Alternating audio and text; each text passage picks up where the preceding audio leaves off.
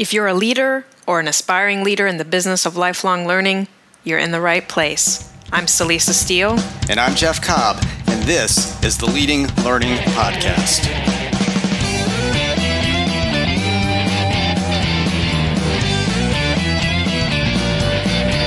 Welcome to episode 207 of the Leading Learning Podcast, where we talk with Adrian Segar, who is one of the foremost authorities on participant led event design.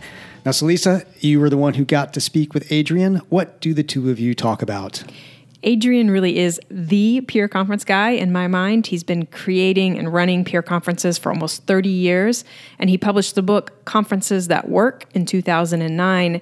And Jeff, as you and I know from firsthand experience, that's a really wonderful how to manual for planning and running peer conferences. So, as you might expect, Adrian and I focus our conversation on peer conferences what they are, their benefits compared to traditional conferences, typical obstacles to moving to peer conferences, how aspects of a peer conference might be blended with a traditional conference, and more. I highly recommend Adrian's book, Conferences That Work, and I'll note that his website of the same name, conferencesthatwork.com, offers lots of very practical resources around peer conferences. So listeners should check that out. And I'll note too that Adrian has a new book due out in November 2019 called event crowdsourcing, creating events people actually want and need. And if that book is even half as practical and hands on as conferences that work, it will be an incredible resource. I know I look forward to reading it. Yeah, I'm looking forward to that too. Like you said, conferences that work, uh, just a very, very practical book, uh, something I think every learning leader should have on their shelf and be taking down uh, often to, to reference. So, looking forward to the conversation. So, what what reflection questions do you have to offer to go along with the episode, Celisa? And I'll remind listeners that they can find the reflection questions in the show notes that'll be available at leadinglearning.com slash episode 207. First, if you offer one or more place based conferences, listen to the six shortcomings of traditional conferences that Adrian mentions. Which are your conferences most susceptible to? And are those shortcomings significant enough to warrant a change? Second, I ask Adrian about common obstacles to holding a peer conference. Which of the obstacles that Adrian mentions are you most likely to encounter, and how might you overcome those obstacles? Well, those are some good, meaty questions to consider as we roll this interview with Adrian Segar.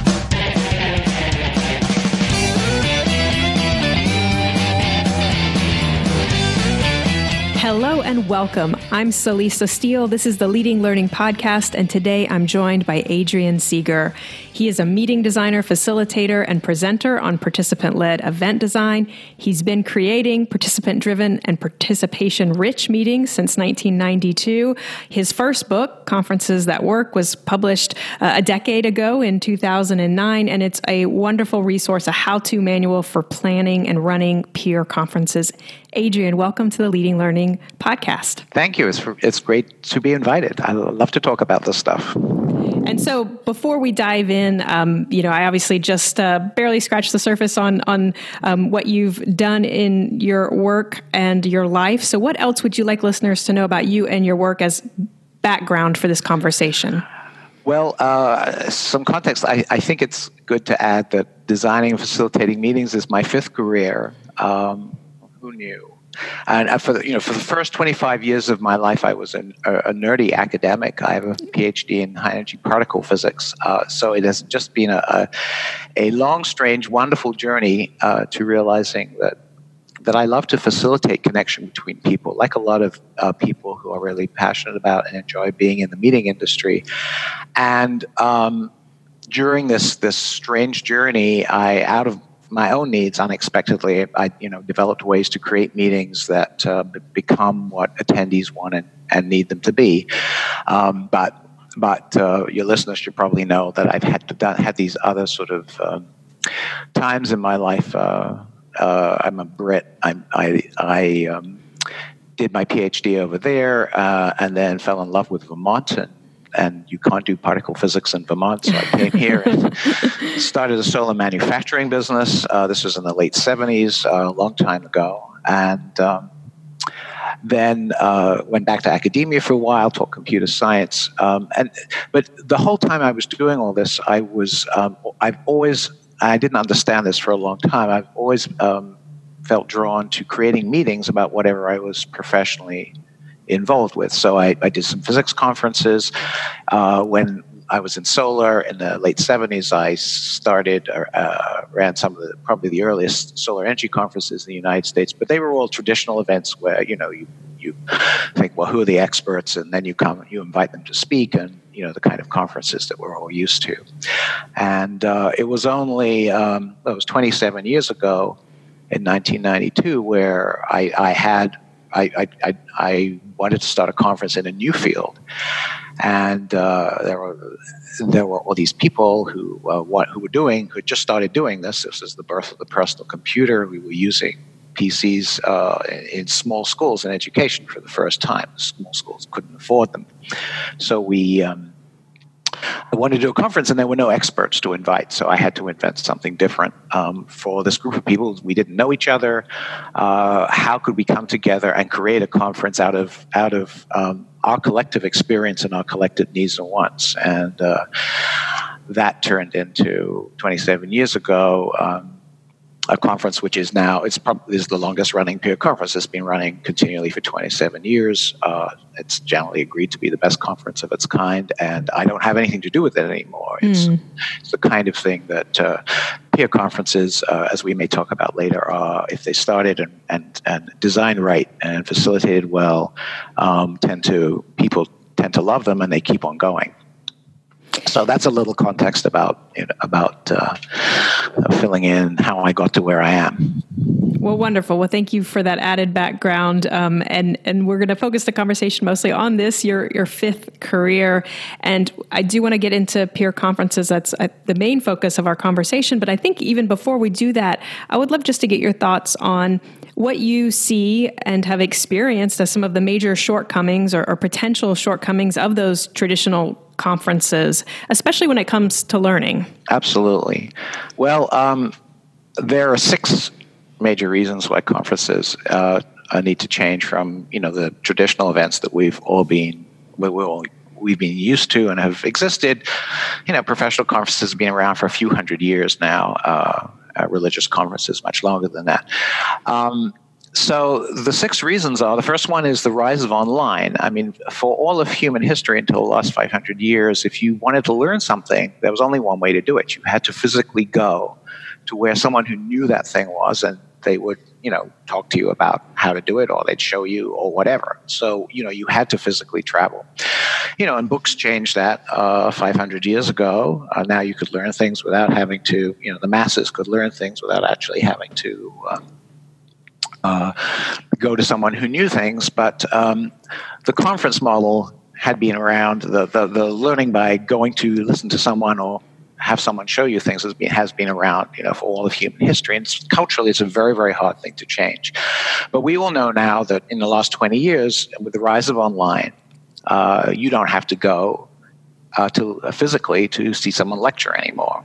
Um, you know, you can just watch them on there's probably audio or video on YouTube or a private website, association website, and you can uh, watch them lecture, you know, from the comfort of your own home. You don't have to spend a lot of time and money going to meetings anymore, which means that you know that that and what and what is happening uh, and why a lot of people you know contact me about uh, redesigning their meetings is that people are saying, well, I don't want to go to meetings anymore. Where people just come and talk.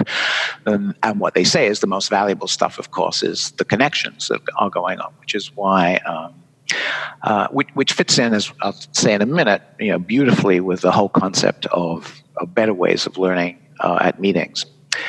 So number two is, of course, and I think probably most of your listeners know this by now, though we don't, a lot of us don't act on it still, that lectures are a terrible way to learn anything. Um, they're definitely the most efficient way to broadcast content in person. And unfortunately, and we've known this for 100 years or so now, uh, research shows that they are the least effective way of mm-hmm. actually learning anything. Uh, you know, the, the, you uh, remember very little uh, uh, of what you hear or, or even see. Uh, you don't remember particularly accurately, and you don't, don't retain very much of it. So lecturing is is uh, a terrible way to learn, uh, and we all know, and sure many of your your guests on this series also uh, have talked about uh, active learning, where where the learners are actively involved in their learning. Um, they're interacting with each other, they're interacting with the content, uh, they're exploring it, um, and we know that that's far more effective. Um, so it's kind of sad that when you go to a, a, pick a conference at random these days, most of the time there's someone standing in the front of the stage talking at you. That does not work very well, and peer conferences are very different in that respect, as we'll talk about.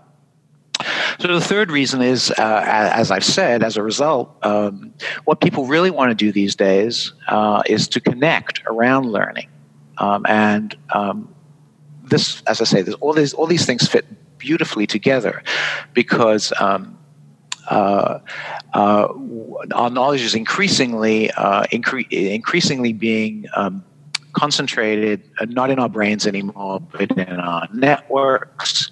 Uh, obviously, it's available online, but in terms of um, uh, let's say dealing with new problems in our professions or um, uh, whatever our work is, um, uh, other people have become resources. We're really well connected now. Uh, we can we can connect with someone, and and and so. Um, connection at meetings. Meetings are the prime are, are such an amazing opportunity. You're with you know uh, 50 or 100 or 1000 other people who do what you do and there's incredible resources there and uh, it's unfortunate that traditional meetings don't tap that very well so um, that brings me to the fourth part, part which is that traditional uh, conferences don't really tap the fact that today everybody has uh, experience and expertise to share. Um, anyone who's been working in a field for any length of time has experience and expertise, they've gained it, that is useful not necessarily to everybody else at a meeting, but there are bound to be other people who that experience and expertise is valuable for. And what peer conferences do is allow you very early on to discover, you know, those five people in the room who, in, a, in an ideal world, if you knew everything, uh, you would say, these are the people I want to hang out with because they are interested in what I have to, uh, what I'm interested in. They maybe have solutions to challenges that I'm currently facing and so on. Um, and you know, how many times have you gone to a conference. Uh, I used to go to academic conferences all the time with, you know, 200 physicists, and I'm thinking, you know, there's no way here for me to discover those people in the room that I'd really like to, you know, meet with and talk to. You know, you, you the only options you'd have is you'd sit down next to someone at lunch and talk to them, and maybe the person who could change your professional life was, you know, three three uh, seats further away on the other side of the table, and you never talked to them because you didn't know peer conferences uh, uh, help greatly with this connection piece. Um, then there's a there's a whole massive change um, that again some of your speakers may have talked about in the world of learning um, in how we learn what we need to know to do our job. This is number five, by the way. Um, 50 years ago, you learned most of what you needed to know to do your job in the classroom. You know, that was uh, pretty straightforward. And there's been research on this uh, that was done actually at the end of the last century. It's quite old now, um, that shows that today uh, we learn only uh, the typical figure. It obviously depends on the profession. Uh, is around ten percent you know, only about 10% of what you need to know to do your job do you learn in the classroom these days. Obviously, it depends on the profession. Most of what you need to know to do your job, you learn in two ways. You learn it um, through self learning. You, you have a challenge and you go online or you, you know, check references or whatever it is you need to do, or you read books. Um, and but the other big piece is is what I mentioned earlier, social learning. You know, you you learn from your colleagues if you work in an organization. Uh, you, there's a lot of learning that occurs, uh, informal learning that occurs from you know your employees. How do we do this? You know, how uh, we had this problem. You had this problem a few years ago. How do we handle it there? And your knowledge networks, the networks that you have outside uh, your organization, the kinds of networks that you can create through great uh, meetings. So um, that is a huge change, and and I would argue that we need. Um, just as most of what we need to know to do our jobs these days, we learn from our peers rather than from the classroom. We need our conferences, our meetings to match uh, uh, to match uh, the way we actually learn uh, on the job um, uh, these days, as opposed to how we've learned traditionally through the, most of human history. And the final, number six major reason why uh, conferences, traditional conferences, need to change is, is, is actually the, basically the topic of my latest book, which is coming out in November, which is uh, about event crowdsourcing. And that's about uh, creating conferences that, uh, which the, the content matter and how it's um, uh, how uh, the learning processes that are going on are developed in real time by the attendees at the event through a relatively simple process once you've actually experienced it and seen how it works. And the reason why this is important is that. Uh, that uh, it's clear to me, has been clear to me for a quarter of a century now, that pre scheduled conference programs do not address, or do a very poor job of addressing actual attendee wants and needs. And I know this because I've been running peer conferences for over for 27 years now. And what you can do, of course, is you can compare what, you know, if there's a program committee that says, oh, well, these are the people we think should these are the topics uh, that uh, we think will be interesting. Or you ask attendees at registration, you say, you know, what three things would you, you know, the registration form, and you compare those answers with what people actually choose in, in a peer conference model when they're given the opportunity to create the conference that they want and need. The best conferences the best program committees predict maybe half of the sessions and topics that people actually want and need. So if you're running a traditional conference these days, the sad fact is is that at least half the sessions you're offering are not what the people who come to your conference want, uh, and that's if you've done a really good job. And mm. uh, frankly, and often I mean, we've all had this experience. You know, you go to a conference and a program, and it's your field, and you think, well, there's two or three things here. You know, I'm really interested in that session. That one's kind of what I want. You know, that kind that kind of stuff. You can avoid all that with a peer conference process. And I've been talking a long time now, so I'll stop. well, no, that's great. I think uh, it gives us a really good sense of uh, the shortcomings of the traditional conference, these reasons that we need to change. If you're looking to change the technology supporting your learning business, check out our sponsor for this quarter. Community Brands provides a suite of cloud based software for organizations to engage and grow relationships with the individuals they serve, including association management software, learning management software, job board software, and event management software. Community Brands' award winning CrowdWisdom learning platform is among the world's best LMSs for corporate extended enterprise and is a leading LMS for association driven professional education programs. Award winning Freestone, Community Brand's live event learning platform, is a leading platform for live learning event capture, webinars, webcast, and on demand streaming. Find out more at leadinglearning.com slash community brands. And now, back to the interview as Celisa asks Adrian to define the term peer conference. So we've been mentioning peer conferences, but now I think we should, uh, you know, dig in and, and let you tell us, um, you know, what do you mean by that term? What is a, a peer, peer conference? What is a peer conference? Great. Well, I like to talk about peer conferences in, in the context of what I call a conference arc. These are conferences that have a, proce- a really well defined process, uh, beginning, middle, and end. And the middle is the part that looks most like a traditional conference. By the time the, the beginning is over, you've got a, something that looks like a traditional conference program. You've got people running sessions. And um, so I'll spend le- the least amount of time on that portion, though there are, those sessions are, are somewhat different from you know, traditional pre-programmed events with presentations. But let me start with the beginning. The beginning is really important because uh, you, you, you come together at an event and you know, some attendees will know each other because they've been going to the meeting for years, and there are new new folks and so on who don't know a soul. Um, and what you need to do to create connection around content um, is um, first of all you have to do, you have to create the connection piece and you don't do that artificially with you know icebreakers and so forth. There are multiple methods that um, i talk about in my book and you know i can describe one or two of them if you like at some point if there's time or people can go to my website and read about them or they can read the books and there's everything isn't there in, in painful detail. Um, but there are ways. In very helpful detail. in very helpful. Well, yes. I mean, they're they're longish. They're longish books, um, and um, but they will tell you everything you need to know, and also the the why as well, and the pre- preparatory stuff.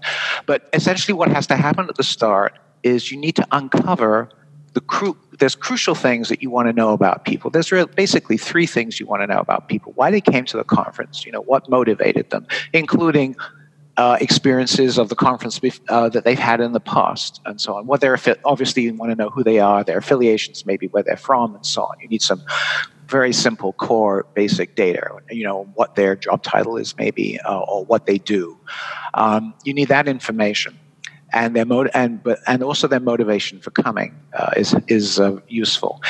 But the second thing that is really the key thing um, that you need to find out early on in the conference at the beginning is uh, what they want the conference to be.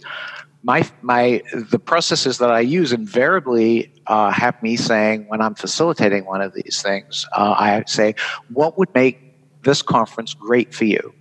And each and the process we use is each person in, in some in one way or another it depends on the you know whether it's a one day conference or a three day conference or there's 50 people there or 500 people there.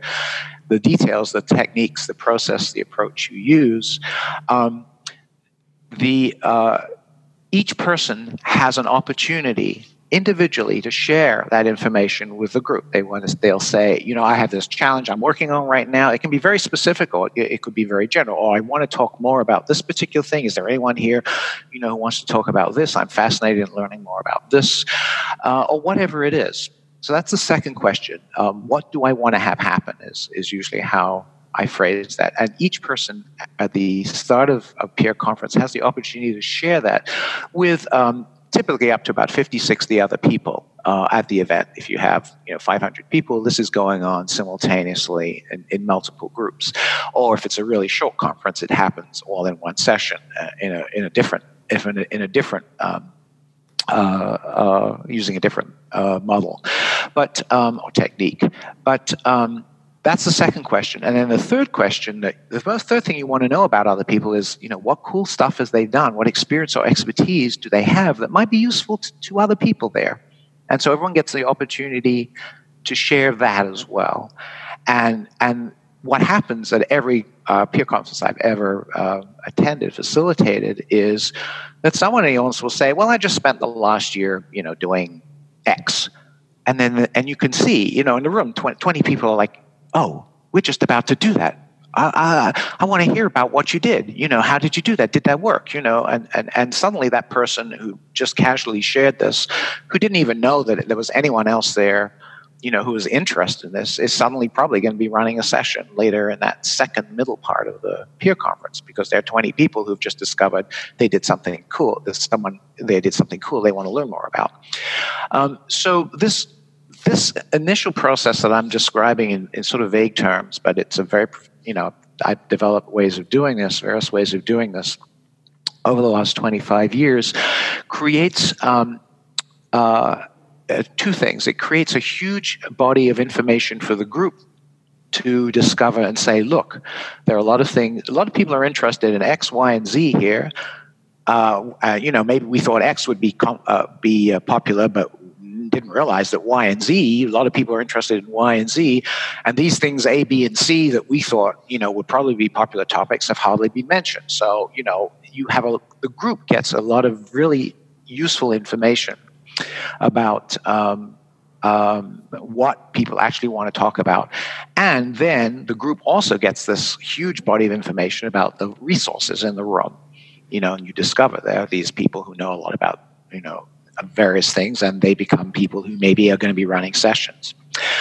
So you after that disclosure piece, I'm spending a lot of time on this first part of the peer conference, but it's the really it's a really unique part and it's obviously really important.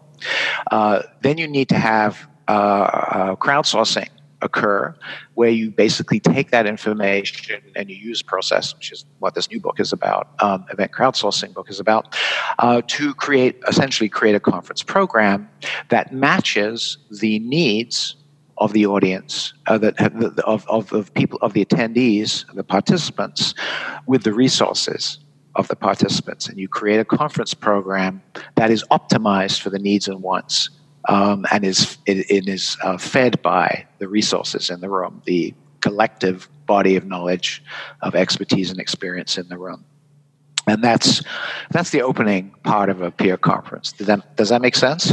It does, and you know, I, will let you know that I, have read conferences that work. I find it a really useful um, book, and so I actually have one kind of perhaps in the weeds type question. But um, you know, you were as you were talking about it, you were sort of saying, you know, whether it's fifty or whether it's five hundred, and I was actually thinking from my recollection of, of conferences that work that at least there you were thinking that like five hundred might actually be too large for a successful Great question. Conference? So every, everybody asks this, uh, and sure, I wrote that book ten years ago, and you should know that I was an, I knew nothing about the meeting industry when I wrote that book. I'd been do, uh, doing these meetings as an amateur for you know fifteen years, um, and um, anyway, the, the quick answer to your question is there's a supplement to that book um, mm. that's available for free. Uh, in fact, it's gone through two editions now. You can download it from my website.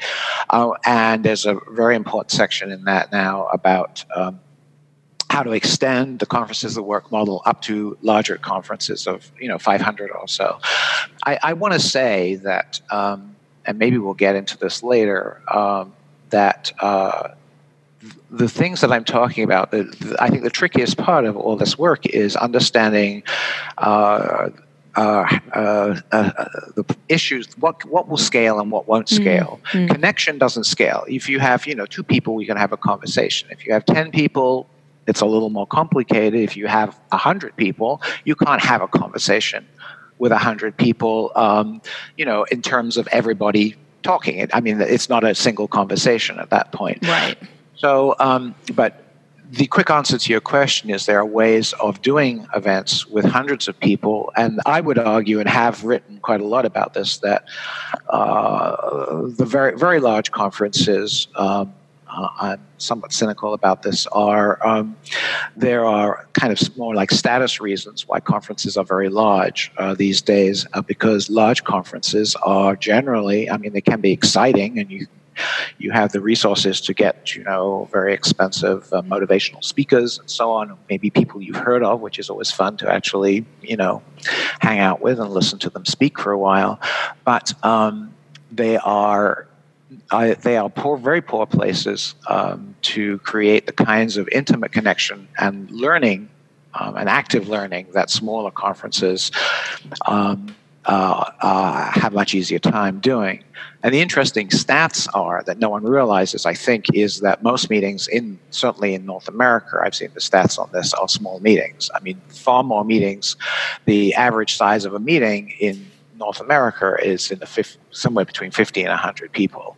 You just don't hear about those meetings mm. because it's the big, the big, you know, industry or association annual meetings where there are thousands of people that have high status, and those are the ones you hear about. But the reality is, if you actually look at, and this is from hotel data, uh, most meetings are are actually pretty small. So these peer peer conference models work incredibly well, and I would argue are far more effective with small meetings than you know having a traditional meeting and so they're in, uh, incredibly relevant.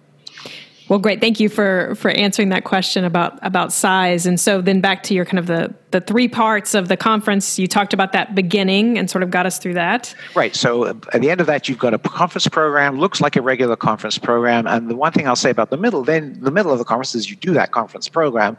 And the one thing that's different from that is that the sessions are relatively are, are relatively uh, informal. They're, and they're interactive. Um, um, because of the whole um, uh, preceding work, that beginning work, has um, no one is expecting a polished presentation from someone who the night before discovered that you know they're something that cool that they've been doing for a year is something that a lot of other people want to hear about, um, and so um, these sessions are are they're off, they're always led by someone. Uh, they could be led by someone who has significantly more experience or expertise than other people. There might be several people leading them.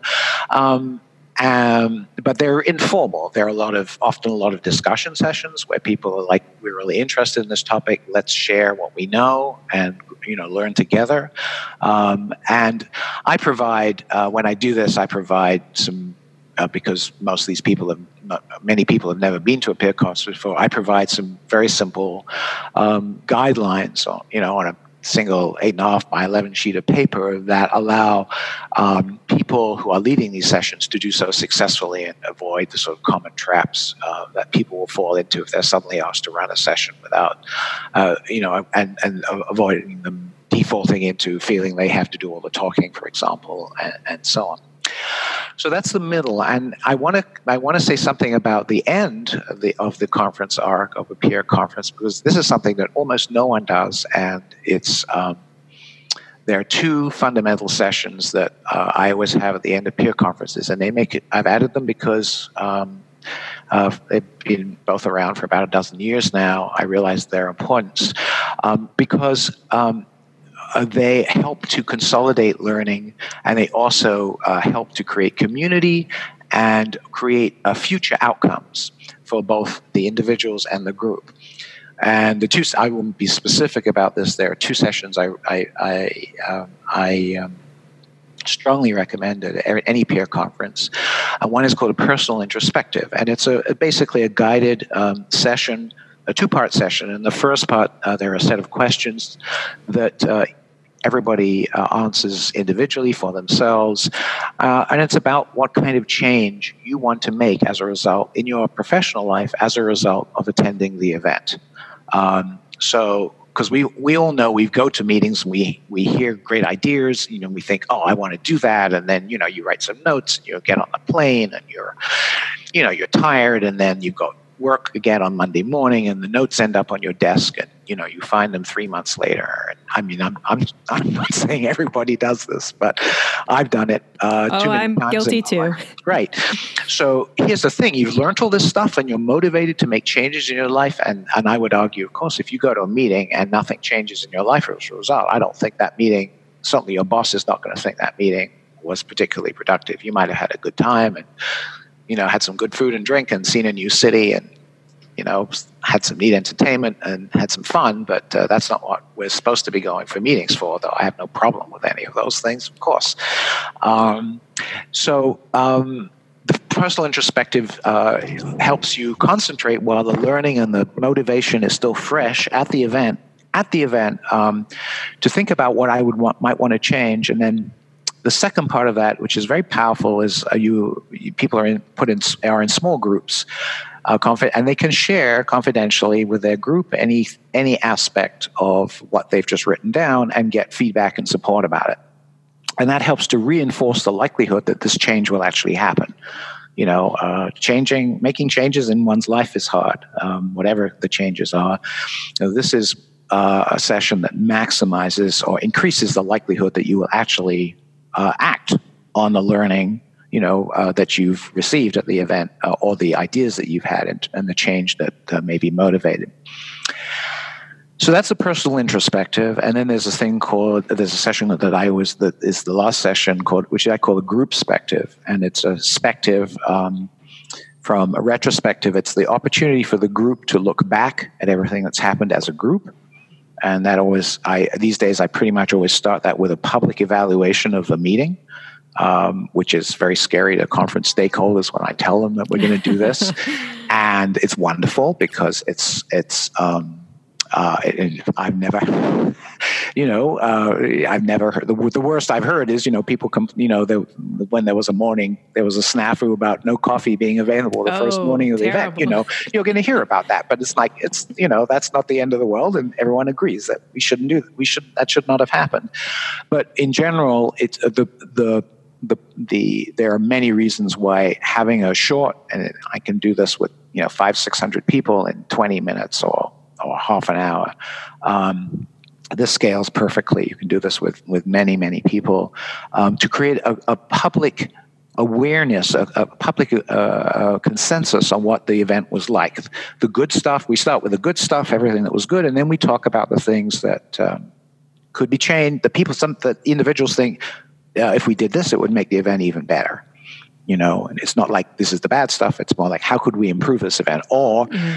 uh, what should we be doing that we're not doing, which leads us leads then eventually in that session to a discussion. Often you get initiatives and people say, you know, we should be doing this. We're not doing this. Why don't we do this? And then you know you might set up a steering committee or you know exploratory committee to say, yeah, let's include that at the next year's event or create a you know new event or whatever or do something uh, in terms of developmental for the organization uh, that um, and it, it's all this is all grassroots stuff um, it, it, it's and it's very powerful. And uh, when those ideas come up, they basically get acted on because people, everyone experiences that they're they came up organically. This wasn't like being pushed by one person. Um, you know that just it wouldn't work that way. But um, people have ideas and and um, and every now and again, uh, people say, you know, it's clear that the group says, yes, we want to do this, or some of the group wants to do that, and I'm going to put energy into it.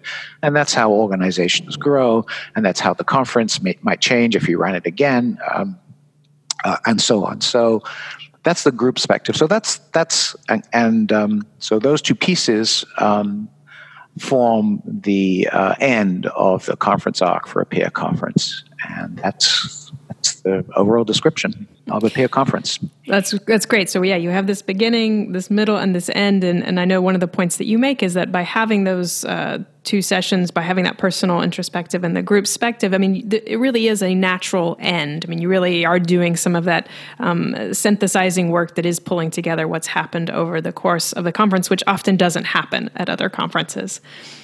So, you know, I, to me, I think peer conferences sound great. I think you know that when you're talking about the six reasons to change traditional conferences and and you know the benefits that peer conferences offer, it all sounds great. So I'm curious though to know um, in your work and your experience, what obstacles um, have you encountered to holding peer conferences?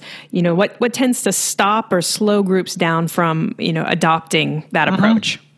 So I think there are really three things. I mean, the first thing is, is, what I've alluded to earlier, the culture, what I would call a culture mindset if we've been doing conferences the same way for you know for our whole lifetime you know you've always ever, the only conference you've ever gone to is one where there are speakers who speak at you you know and you do some socializing in the breaks and you know at socials and, and so on. And uh, you have low expectations of what the confer- a conference can do for you. I mean the, the thing i hear over and over again a lot of people say this you say i say what do you expect out of this conference? They say well if i get one good idea every day you know, um, and maybe meet, you know, one or two people who are interesting people during a conference, it's worthwhile. Mm-hmm. And I'm thinking to myself, uh, from my experience, peer conferences uh, will do significantly better than that. You know, so I, I mean, I think we set, but we that bar that I just mentioned is, is what I hear a lot, and it's a very low bar. I, and my experience is you can do a lot better than that. But again, the problem is, is if you've um, and it goes, and I've written a lot about this. Uh, you know, we have this culture mindset because this is still, unfortunately, how we are taught in school um, for all kinds of reasons. Most of the time in school, it's got a bit better. You know, we actually have you know some group learning um, experiences in school um, these days, which was not the case when I was a kid. Um, but in general, if you uh, looked at what happens in, in schools, uh, you'll discover that most of the time there is a teacher who knows far more about the topic, um, uh, talking and, and explaining and teaching that topic to a set of kids who are interacting relatively little. So we have, are still in that model, that cultural mindset of this is how you learn. And it's very hard to change that mindset. It's not, it's not so hard in terms of people. Um, you know, if I'm listening to someone like me talking, or if, which which will convince you know a proportion of people and say, yeah. I mean, I talk to people on planes about this, and most of the time they say, that sounds really interesting. And sometimes it's like they totally get it, and sometimes uh, it's like, yeah, it sounds great, but how would it actually work? Mm-hmm. Um, you know, so so a lot. I would say the majority of people do not understand how well a peer conference will work unless they experience one. So uh, if they're you know, uh, you can uh, marketing these things is um, is um, certainly possible, but there are people who, uh, if given the choice between a traditional conference and a peer conference, many people will stick with what they know. Um, so that's the, that's one barrier, general barrier. The second barrier is about status. I mean, there are many conferences where, um, you know, uh, I mean, in education, for example, you know, you want to get your an if you're in uh, higher education, you know, you want to get tenure, you've got to be in the front of the room, giving papers a certain amount of the time. Now, that's a barrier to changing those kinds of conferences. Um, I have designed conferences, you know, scientific conferences and so on, where the, the scientists have complained in the past um, that they didn't meet each other. They just all came and gave papers. And, you know, it's like, but there was no there was no kind of uh, interdisciplinary work going on. You know, connection going on, and uh, you can do a lot better with that. But again, if those are conf- those are conferences. Those are uh, actually private scientific conferences, which are pretty rare, where there aren't status issues involved, um, and um, you know, working for very large uh, um, foundations, for example, where there are, say, scientists who are hired by that foundation. They don't have the same kind of status issues that if you're, you know, a physicist and you want to get tenure, uh, you have to be in the front of the room. So status is a big. Status issues are, are a big deal in terms of changing uh, traditional conferences. So, um, you know, uh, can you can you get continuing edu- education uh, credits for um, being taking sessions at a peer conference. I would argue that actually peer conference sessions are more valuable than a traditional, you know, um, predetermined uh, lecture on a particular topic from my experience. But that doesn't necessarily mean that certification boards agree. The third piece is a very interesting one. is It's to do with leadership uh, perceived risk. Uh, I get a- approached by a lot of middle management or event planners who have read, you know, come in contact with my work and they say, This is great, this sounds great, I totally get it. And they are on board. Middle, I talk to those folks, um, the folks that would work with putting the meeting together, they are totally on board. Um, with a peer conference approach, and then you go to you know the leadership, or they go to the leadership. And one of my frustrations is often that I can't even talk to the person who is going to make the decision about whether this this um, new model of conference is going to be implemented or not. Um, when I can, uh, I'm usually much more successful. But even so, and I fully respect, you know, the fact that the uh, leaders at in, at institutions are often, you know, if things this doesn't work out, it's going to look badly. Bad, they're the they, the buck stops with them. Um, so you know. Uh, um, I understand their reluctance, and certainly, you know, they need to be convinced that these these uh, kinds of meetings are really valuable and, and better than what they have probably traditionally been doing.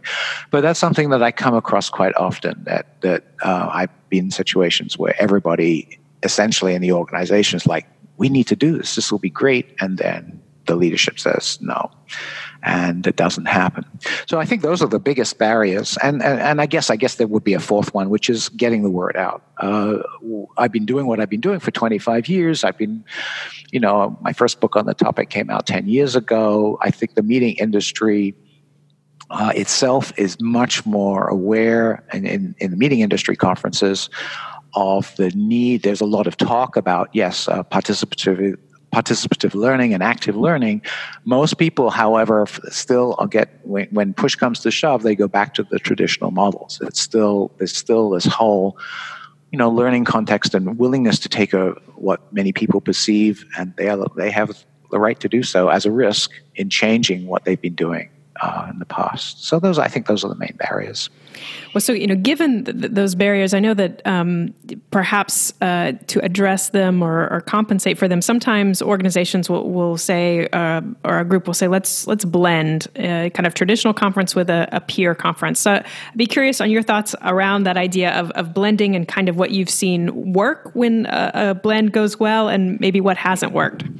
Well, let me start with the, the, the biggest mistake that people make where they try to, you know, they, they bless them, they they say, yeah, we we our attendees are asking for more you know for a greater input into what we what we want what they actually want to talk about you know being able to determine that um, and, and, and we want more interactive kinds of sessions uh, uh and so on. And people come to me uh, well what a lot of people do unfortunately and this is a huge mistake is uh, they say well you know this sounds it sounds interesting and and yeah we'd like to try it so we'll have a conference track that's a peer conference mm.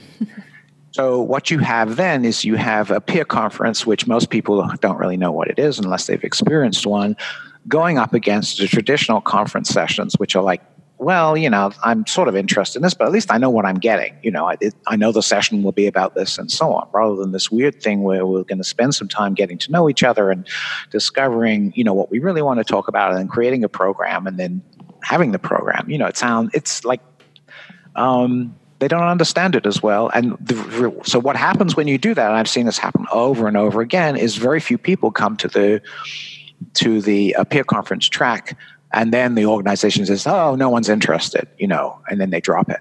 And um, this is a this this uh, and and of course, you know, you're basically trying to to run simultaneously something that's that's very different and for most people with something that they know and and most people uh, there are always people who will do the peer conference and have a great time but the numbers are always disappointing so the, the biggest thing i would if, if i can make one recommendation about you know running in, implementing any kind of peer conference and that includes uh, simple things like just um, having some uh, crowdsourced sessions at a one day event. For example, I did a few months ago, I did a, a client conference for a big, for a corporate uh, client and they we had a one day client event, about 450 clients there. And they said, would you uh, create, um, we're going to set aside one hour in the late afternoon to run a set of simultaneous sessions. And we would like you to f- tell us how to crowdsource those sessions so that they reflect what the people at the conference actually want and need. And I was happy to do that for them. But the, the important part there is um, that one hour slot during that one hour time, that was the only thing going on. There was nothing else pre scheduled. And so when if you're doing if you're blending peer conference elements or pieces of peer conferences which you certainly do can, uh, can do and it happens all the time i get asked to do that all the time or it could be half a day in a you know two day conference uh, there are all kinds of things one can do. The important thing is the commitment you have to make to make it successful besides making sure it's well designed and facilitated is uh, to make sure that nothing else is going on to basically say we we believe that this is going to be useful, and we are um, we are we are um, uh, following that that by saying this will be the only thing going on during that time. You know, obviously you don't have to attend if you don't want to, but we're not going to provide something traditional uh, to compete with it. So, um, but apart from that, if you, as long as you do that, uh, you make sure that whatever peer conference elements you add in, it's the only thing going on at the time. Uh, there's a lot. I get asked a lot. It's very um, most people who come to me have an existing conference, and they are coming to me because you know they or their attendees are unhappy about it, or if they feel they could do something better and uh, sometimes they want to go slowly and they just uh, um, i will listen to what they want to do and what they find out what they're prepared to do and how much time they're prepared to offer and then make suggestions you know help them design something that will be successful and then they can see what that's like and decide whether they want to expand it or keep it the way it is or you know all say no that didn't work and um, uh, not do it again which doesn't happen very often, um, but uh, does you know they have the right to do that. So uh, it's perfectly possible to blend peer conferences and traditional conferences um, um, in all kinds of ways, and uh, so I think I've told you the main reason, main thing not to do.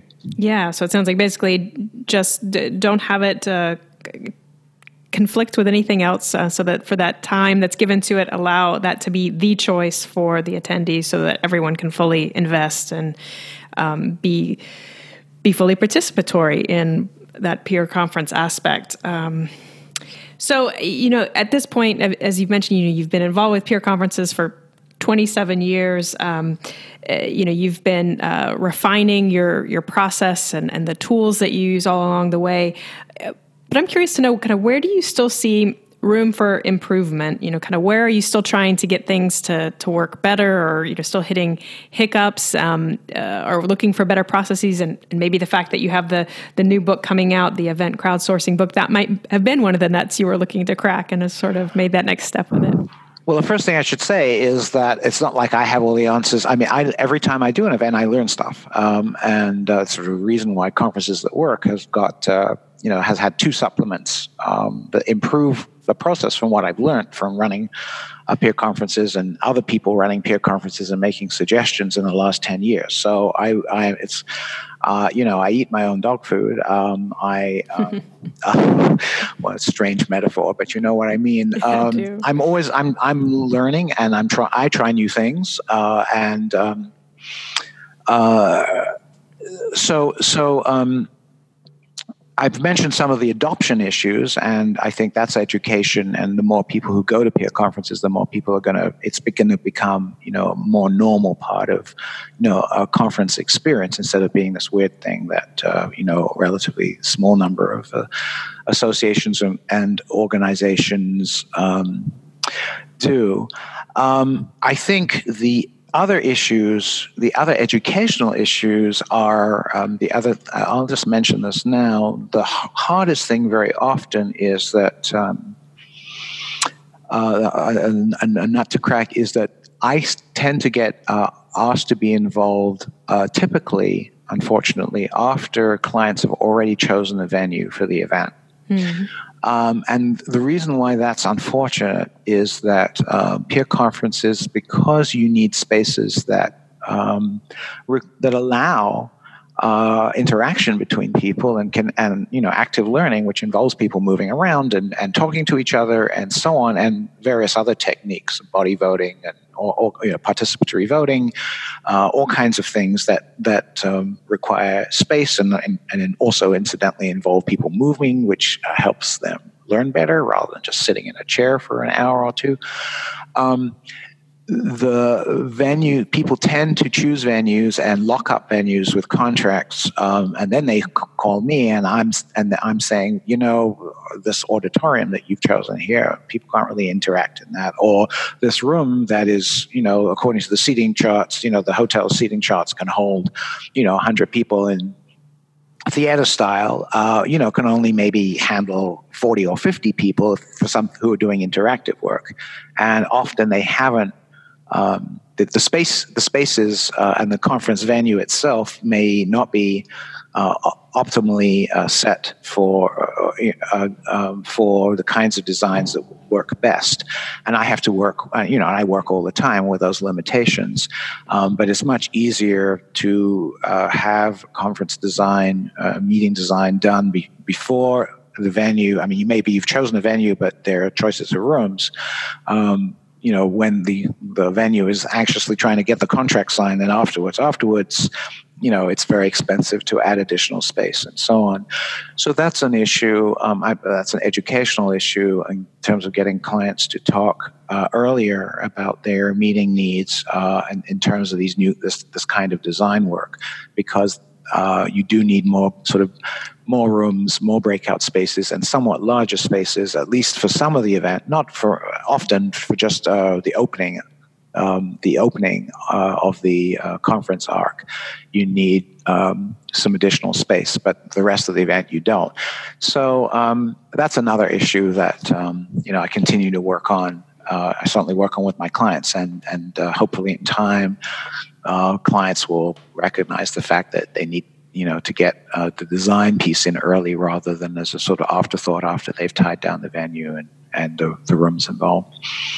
That's right, setting the design uh, of the conference early on, so that it really then is that um, mm-hmm. that's what everything else falls from and derives from. Yeah, the design drives the venue choice and the room choice and so on, rather than you know you're you're stuck with a particular venue and you have to get you have to you know squeeze these processes uh, suboptimally into the spaces that you have. And i've seen you know that and it sounds it sounds um, it may sound like not a big deal but i but but these processes work incredibly well when you have the space to do them. I mean, I'd much rather, um, I mean, I, and I'm sympathetic to the fact that, you know, space is expensive. It doesn't come for free. But again, with some uh, advanced planning, you can get the spaces you need um, beforehand rather than have to negotiate for extra space afterwards, or basically uh, discover that you can't get any extra space or can't afford it and have to uh, compromise the design uh, to some degree in terms of effectiveness because of that. So we're going to switch gears just a little bit um, for the penultimate question. This is one we ask of all guests on the Leading Learning podcast, and it focuses on your personal learning. And so, I, what I'd like to ask is what is one of the most powerful learning experiences you've been involved in as an adult since finishing your formal education? And there are lots of things that I could choose, and uh, I knew you were going to ask this question, so I thought about. Um, uh, the, I chose what I'm about to tell you because um, I think it, you know, it, it uh, illustrates the power of experiential learning. So the background is is when I was a teenager, I loved to go to parties and dance, and um, or dance, as we say in America, but you can still hear my British accent. And then something happened, and I don't remember what it was. It was probably something incredibly embarrassing involving a girl that I liked, and I became self conscious about you know dancing in public, and I stopped dancing. And I stopped dancing for 40 years. Wow. Yeah. Yeah, sad. Uh, anyway, in, in 2003, I went to a workshop, and if you had told me uh, beforehand that I would dress up in costume there and dance solo in front of an audience, I would have said, uh, A, you were crazy, and B, I would have skipped that workshop. That was incredibly scary to do, but I'm really glad that I wasn't warned because at that workshop, when I experienced dancing again, I remembered that I love to dance, and I have been dancing ever since. And, you know, it, it, I, I tell this story because it just it it it uh, you know if I'd been reminded at the workshop that I used to like to dance, they've been reminded, Adrian, you used to like to dance when you were a teenager. It wouldn't have made any difference. Mm. You know, all, all the lecturing in the world, someone say, you know, it's very, you know, a lecture in the world would not have shifted my belief that I really didn't like to dance anymore. What I had to happen, and it was like a scary uh, thing for me to do, and then it was incredibly liberating. It's like, I love doing this. You know, I, I had to experience dancing again to remember that I love to dance. I had to get on my feet and dance.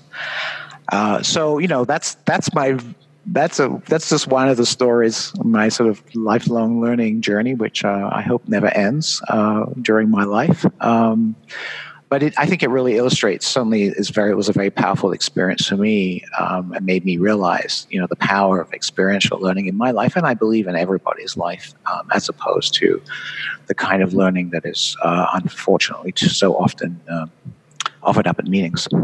That's great. It's a wonderful example, like you said, of experiential learning. And, and I think you might be the first uh, guest who's uh, referenced dancing as part of their most powerful learning experience.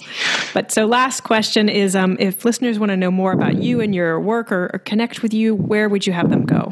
So, um, pretty much everything that you might want to know about me is on my website, uh, conferencesthatwork.com. It's a one word, conferences that work Um, feel free if you're interested in, you know, if we have some kind of connection professionally that you that makes sense. Um, I'm on LinkedIn, Adrian Segar, A D R I A N S E G A R, and the social media channel that um, you know, I'm not sure if it's days, this heydays are over to some degree, but I'm still, I still am on the most. Um, the public social media channel is Twitter, uh, where I am a, at a Segar, A S E G A R. Um, and, um, you know, I, for many years I ran a, a remember the Twitter chats? Um, yes. Yeah. So I ran the Event Profs uh, Twitter uh, chat for many years and uh, was involved in the association chat, ASSN chat um, weekly chats, which are now basically gone online with the wonderful KiKi L'Italien. Indeed, um, yes. And um, a good friend of mine. And um, so, you know, I, I um, was blessed by getting onto Twitter and people learning about me through Twitter. So I have a, uh, you know, 10 years ago when Twitter was kind of just becoming um, a, force of nature in social media world. And so I, I retain a soft spot for it. And um, I post there, uh, you know, I, I, if you, if you follow me, you'll see, um, uh, I, I have hundreds and hundreds of posts on my blog, which you uh, on, which is on my website, which you can read, or you can just follow my Twitter stream, and a, a random one will. They're most they're pretty much evergreen posts, so a random one appears every few hours, and a lot of people find me that way. So Twitter is is the other channel um, that's that I that I still uh, like to use. Well, wonderful. We'll make sure to get a link to conferencesthatwork.com and uh, to your uh, Twitter handle and, and your LinkedIn uh, URL. We'll get all of that into the show Thank you. notes for this episode. So, Adrian, thank you very much for your time. I really enjoyed the conversation. Oh, I love talking about it. Thanks for the opportunity to, to share this with your, your listeners. Thanks. That concludes this interview with Adrian Segar. To get show notes, go to leadinglearning.com slash episode 207. And the show notes will include reflection questions, and those are one, if you offer a place based conference, which of the six shortcomings of traditional conferences that Adrian mentions are you most susceptible to? Are those shortcomings significant enough to warrant a change? And then two, if you were to pursue a pure peer conference format or blending peer conference aspects with your traditional conference, which of the obstacles that Adrian mentions are you most likely to encounter? How might you ever overcome those obstacles? When you check out the show notes, you'll also see various options for subscribing to the podcast. And if you're getting value out of what you hear, Jeff and I would be truly grateful if you would subscribe, as that helps us to get some data on the impact of what we're doing. And we'd also, of course, be grateful if you take just a minute to give us a rating on Apple Podcast.